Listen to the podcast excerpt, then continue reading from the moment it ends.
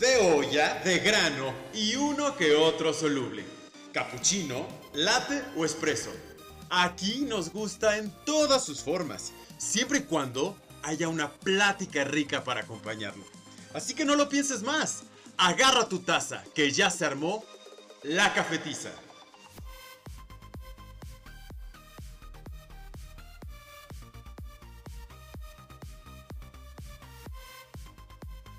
Hola, hola, espero que se encuentren muy, muy bien.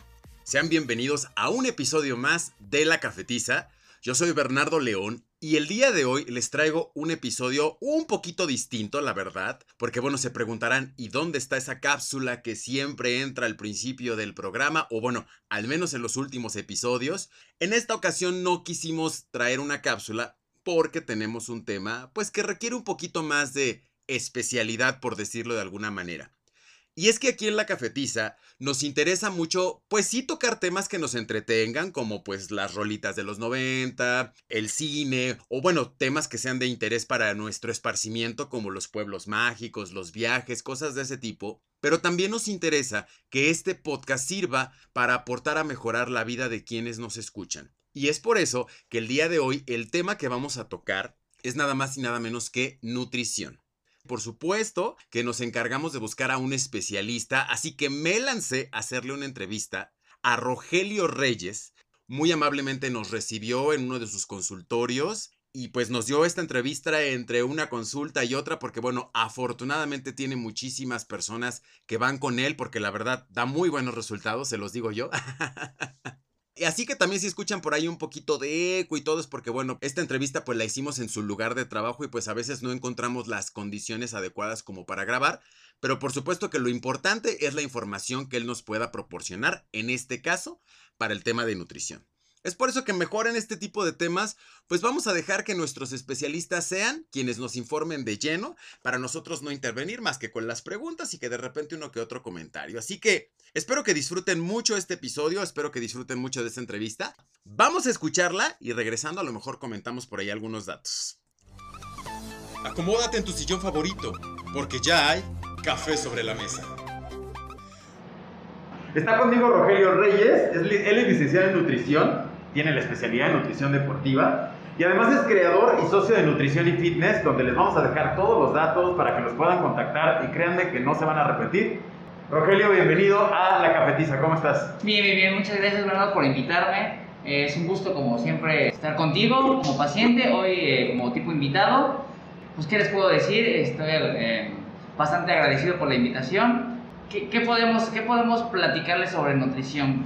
Pues mira, primero que nada nos gustaría que nos dijeras y que nos explicaras así como de ABC 1, 2, 3 para todos los que estamos aquí escuchando. ¿Qué es la nutrición? Porque creo que en México y en Latinoamérica en general hay como muchos mitos, ¿no? Sobre qué es la nutrición, sobre dicen, ay, nutrición es comer pura lechuga con agua o pura manzana o cosas de ese tipo. O sea, por favor, platícanos.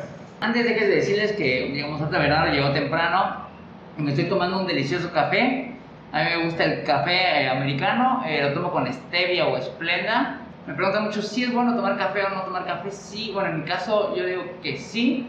Eh, tiene muy buena cantidad de antioxidantes y es un diurético, el cual nos ayuda a tener como un balance en, la hidratación.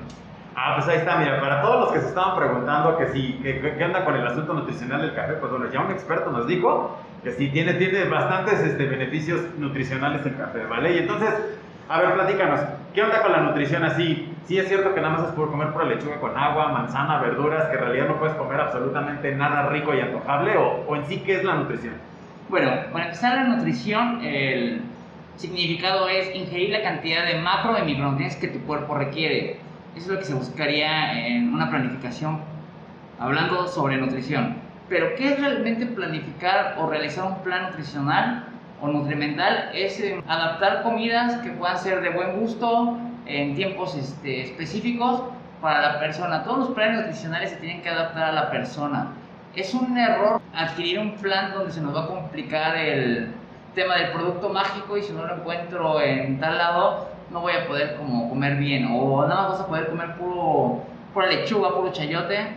Eso es totalmente erróneo. El, podemos balancear hasta incluso un postre si lo requieres como para sentir tu vida saludable en el momento que tú lo estás pidiendo, ser muy flexibles, eh, como ir guiando a las personas para mm, ingerir alimentos que les van a ir siendo funcionales en su día a día. Oye, y a ver, platícanos, a que nos, nos acabas de, de, meter dos conceptos que a lo mejor pues mm, son, son nuevos como para muchos de nosotros. Macronutrientes y micronutrientes, ¿nos dijiste? Sí, correcto.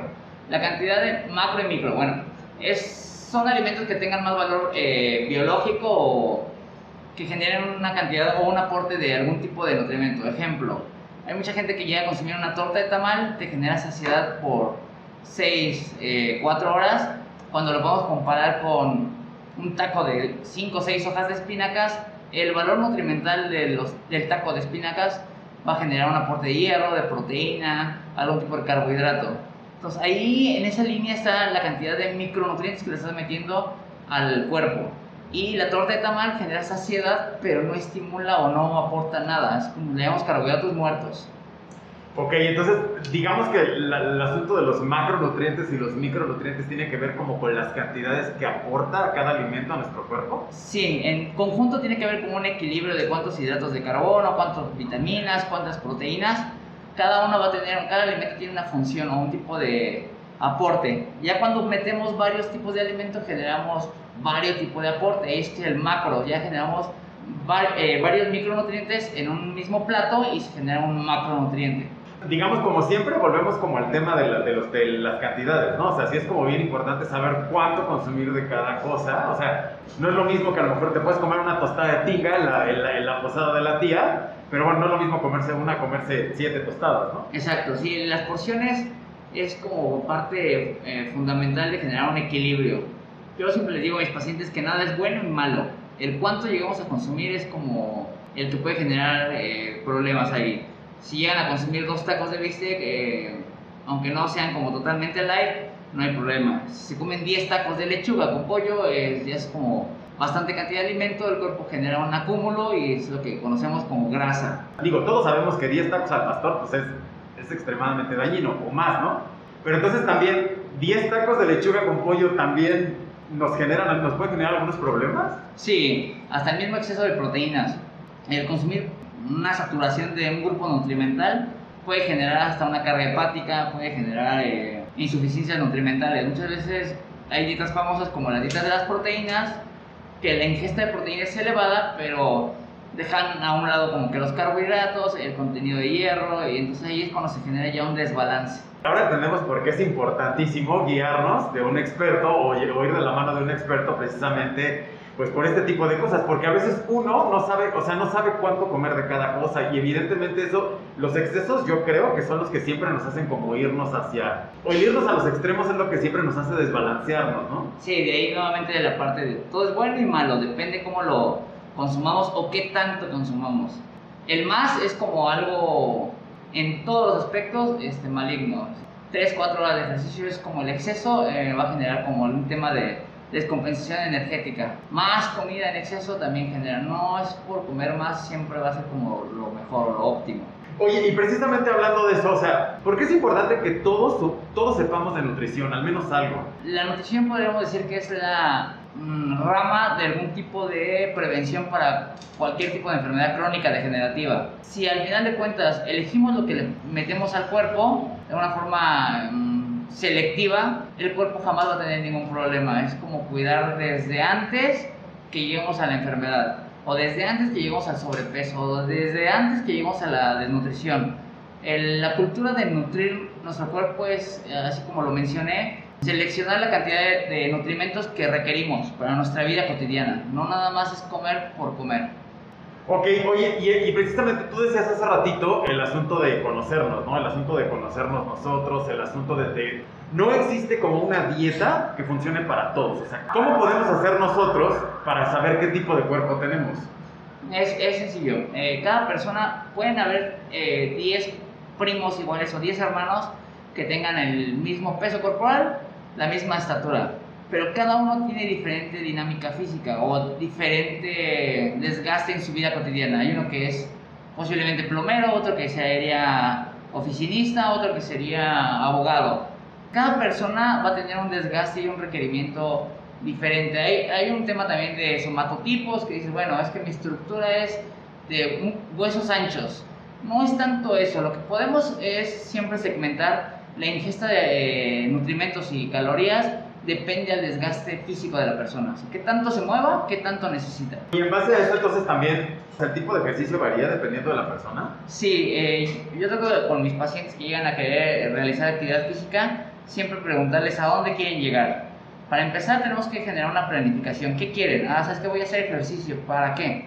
Ah, es que quiero a la larga correr una carrera o un triatlón. Ah, bueno, entonces necesitamos generar una preparación para que en mediano o largo plazo podamos realizar un triatlón. No es como a principios de año pasa mucho el tema de los exhaustivos, o sea que me meto a una dieta super este, hipocalórica, me pongo a hacer ejercicio dos, tres horas, genera una descompensación en todos los aspectos.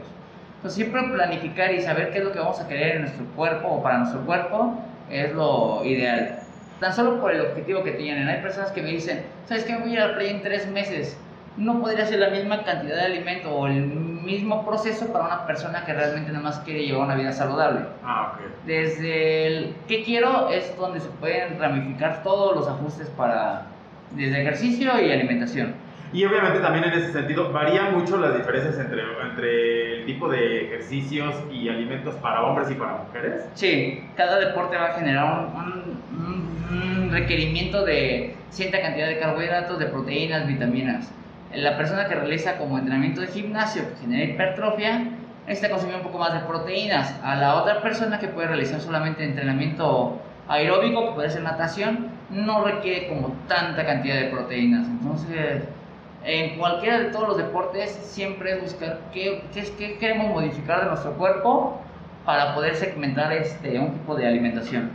Oye, y en base a esto, porque bueno, hay muchos, hay muchos mitos, hay como muchas cosas respecto a la nutrición, por eso creo que es importante pues como saberlo, ¿no? O sea, a ver, por, ejemplo, ¿es cierto este mito de que si mides unos 60 tienes que pesar 60 kilos? En correlación anterior se, o se llega a usar todavía por temas salud, eh, si mides unos 70, puedes pesar hasta 75 kilos o 65, o sea, 5 kilos arriba, 5 kilos abajo. Eh, es como sacar un parámetro eh, relacionado a estatura. Lo ideal es de sobre el peso que tengas, cuánto de tu cuerpo es grasa. Ah, Entonces, puede que sí tengas una peso 70 kilos y midas unos 70 y tu apariencia física sea la adecuada. Puede ser que con esos 70 kilos tengas como mucho porcentaje de grasa y estés en sobrepeso. Entonces ahí ya lo que más se ocupa, lo ideal es que siempre busquemos cómo eh, descubrir qué porcentaje de grasa tenemos para saber si estamos en lo ideal, no ideal, no nada más como que el peso. El peso es de de la vieja escuela, es algo que se ocupaba ante, anteriormente. Y es como, por ejemplo, no sé, ¿no? Existe este término muy coloquial como que dicen que los gordimamados, ¿no? Que, a lo mejor, como bien dices tú, o sea, tienen mucho porcentaje de grasa y en realidad no tampoco es sano, ¿no? Sí, y ahí está ese tema de hago pesas, voy a comer como mucha proteína y carbohidratos. Entrenamiento no bien planificado, eh, comidas no bien planificadas van a generar un, un cuerpo no tan estético. Para poder adquirir una apariencia estética al 100%, necesitamos tener un inicio, una progresión y buscar qué es lo que se requiere eh, para, para el objetivo que busquemos. En el caso de la gente que luego llega a consumir exceso de carbohidratos y proteínas, se llega a acumular bastante algo que se llama lipoproteínas. Exceso de proteínas se vuelve grasa. Oye, y hablando precisamente de grasas y estas cosas, o sea, todo lo que, todo lo que es grasoso, dice el mexicano que es rico. Pero la realidad es que, bueno, o sea, puede que sea muy rico los taquitos fritos, los tamales fritos, toda la comida frita es deliciosa, pero existe también este mito en donde se dice que comer sano no es comer rico. Desde que yo he estado con Rogelio, eh, en consultas y todo el asunto. La verdad es que al principio sí me costó mucho trabajo, pero al paso de los meses le he encontrado como mucha variedad a preparar los distintos alimentos y las comidas que él me manda. Bueno, desde mi punto de vista como paciente, pues creo que no. Creo que es también como cuestión un poquito de creatividad, pero a ver, platícanos tú, ¿cómo está este asunto de que comer sano a fuerzas es comer no placenteramente? Eh, sí, ahí la, la cuestión es qué tanta creatividad podemos llegar a tener o qué tan insípido queremos comer. Si agarramos y nos toca pollo, y simplemente no nos lo echamos a la, al sartén para comerlo así, pues es como, ahí sí va a ser una dieta desagradable. Pero al final de cuentas siempre vamos a ingerir pollo. Un ejemplo, en los guisados va a haber pollo. Y ahí la variedad es lo que le quieras llegar a poner al pollo, cómo lo quieras integrar con algunos otros alimentos que contengan otro tipo de macros. Yo en personal trato de buscar este, alimentos o sugerir a mis pacientes preparaciones, un postrecito de yogur con gelatina y almendras, entonces la cantidad calórica es baja, le estamos dando un poquito de proteína y ácidos grasos buenos y ya es un sabor no desagradable. Si ponemos después almendras solas, pues igual y nos van a aburrir. Oye, y finalmente pues todo se trata de construir hábitos, ¿no? ¿Tú qué le dirías a esas personas que de repente todavía como que no se animan, como que dicen, ay, mañana, ay, pasado, ay, es que es, es caro, comer sano es caro? ¿Dónde podemos encontrar esa motivación para cambiar hábitos y ser personas, pues no solamente para verse bien, sino para sentirse bien? Yo creo que hoy con este tema de la pandemia y este, esta enfermedad nos dejó mucho de aprendizaje el si estoy bien por la parte interna, voy a poder estar bien por la parte externa y aparte tener como un cuerpo fuerte y saludable. los mitos de anteriores de que la, dieta es para personas enfermas, no. La dieta podría ser, planificar un plan de nutrición sería evitarme enfermedades, evitarme sentir no incómodo, no tener energía, eh, verme maltratado del cuerpo, de la piel.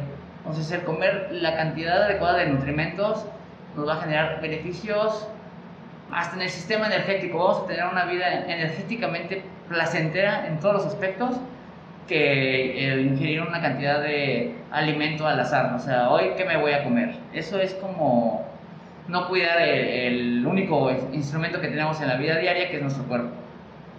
Ok, pues así que ya lo saben mis queridos escuchas les vamos a dejar todos los datos de Rogelio, de nutrición y fitness, por supuesto, en nuestras redes. Créanme que van a amar, van a amar los planes de nutrición, van a amar los planes de ejercicio y de verdad, créanme que nunca es tarde para cambiar su vida y por supuesto lo, mejor de todo es que pues bueno, podemos seguir tomando café, eso que, eso que tanto nos encanta pues es lo mejor de todo. Así que Rogelio, muchísimas gracias por, este, por estar con nosotros en la cafetiza y pues esperamos que no sea la primera vez, que más adelante a lo mejor nos puedas también orientar en otros temas este, relacionados con esto y pues te agradecemos muchísimo. No, al contrario, yo te agradezco, Bernardo, por haberme invitado. Eh, como siempre, un gusto eh, platicar contigo, un gusto saludarlos. Y pues, quedo sus órdenes. Y igual nos gustan contactar, pueden encontrar en las redes sociales que Bernardo les compartirá. Y será un gusto poderlos este, conocer. Saludos. Perfecto, pues vamos a una pausa y regresamos a la cafetiza. Café sobre la mesa.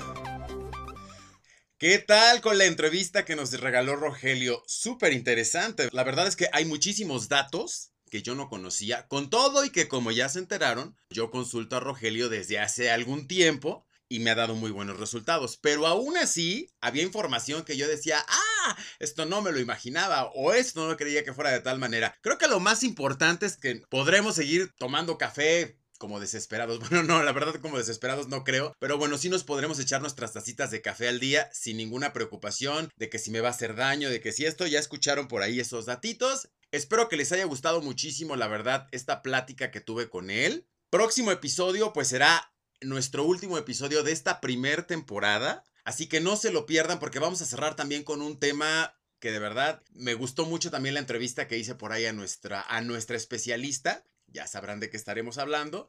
Muchísimas gracias a todos aquellos y aquellas quienes nos han seguido en Instagram, quienes pues ya se suscribieron a los canales de la cafetiza en Spotify, en iBox, en Apple. No dejen de compartir los episodios, de verdad. Si es que les ha gustado el podcast, créanme que lo estamos haciendo con el corazón. Estamos aprendiendo y por supuesto que ya estamos empezando a planear una temporada 2, donde obviamente pues queremos mejorar muchísimas cosas. Vamos a dejar que termine esta temporada 1, vamos a terminar de disfrutarla y pues simplemente agradecerles por eso. Espero que tengan un excelente día, noche, mañana, que siempre estén acompañados de muy buen café, de muy buena plática, porque eso es lo que más nos interesa aquí. Muchísimas gracias, yo soy Bernardo León y nos vemos la próxima. Esperamos que hayas disfrutado de este episodio tanto como nosotros. Recuerda que este es un espacio para todas, todos y todes. Así que no olvides seguirnos en redes sociales y dejarnos tus amables comentarios. Nos vemos cuando se arme la próxima cafetiza.